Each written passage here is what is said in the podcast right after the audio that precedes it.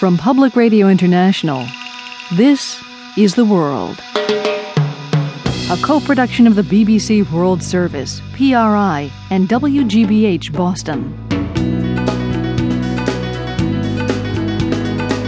Today is Monday, April 25th. I'm Lisa Mullins in Boston.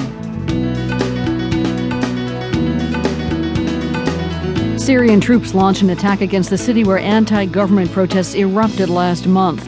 Leaked U.S. military documents reveal, among other things, al-Qaeda's favorite wristwatch. And NATO says it's destroying Muammar Gaddafi's ammunition storage areas and command and control networks. A lot of that goes on out of sight of the population in Misrata, out of sight of the media. But I can assure you that we're doing that on a day-to-day basis, and we've been successful. Slowly his forces have been degraded. That's all ahead. BBC News with Gaynor Howells. The Syrian authorities have launched a heavy attack on the southern town of Daraa, the centre of anti-government protests. Thousands of troops backed by tanks have been sent there, and reports speak of fighting in the town centre and bodies lying in the streets.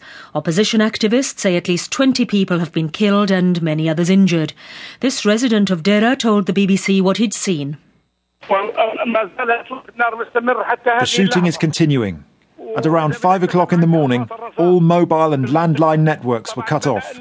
They also cut off the electricity supply in Daraa. Then the incursion began, as we saw many tanks on the roads moving towards Daraa al-Balad, followed by hundreds of troops. They raided homes in the Amari mosque.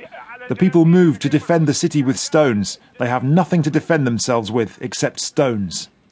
Syrian troops are also reported to have moved into a suburb of Damascus.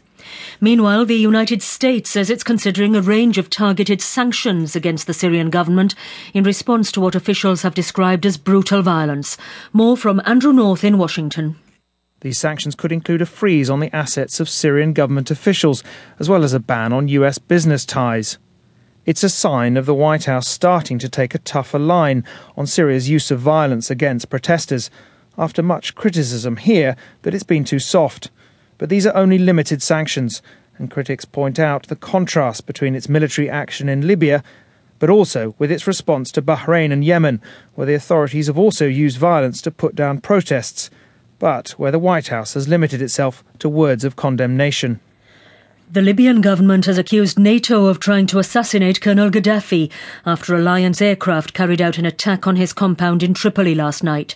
But his son, Saif al-Islam, said the authorities wouldn't be forced into surrendering. The assault caused significant damage to at least 3 buildings. Some officials said there'd been casualties, but others contradicted this.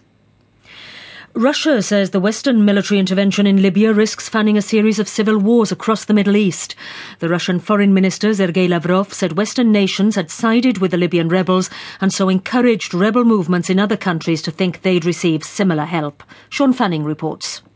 The Russian Foreign Minister said the Libyan conflict was leading to an expectation among rebel groups in the Middle East that foreign countries would help them to overthrow their governments. This, said Sergei Lavrov, was contagious and dangerous, an invitation to a whole series of civil wars. Mr. Lavrov said foreign players should not interfere or take anybody's side in domestic political disagreements. Russia has criticised the Libyan intervention before, and it abstained from the United Nations resolution passed in March, which authorised a no-fly zone to protect civilians.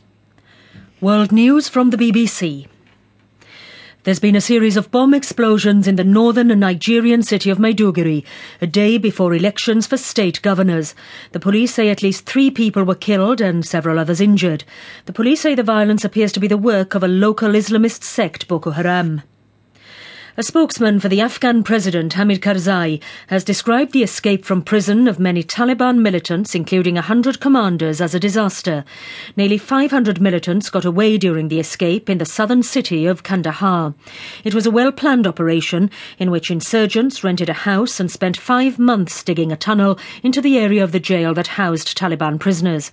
Speaking to the BBC, a Taliban spokesman, Zabiullah Mujahid, gave details of how they'd prepared the tunnel.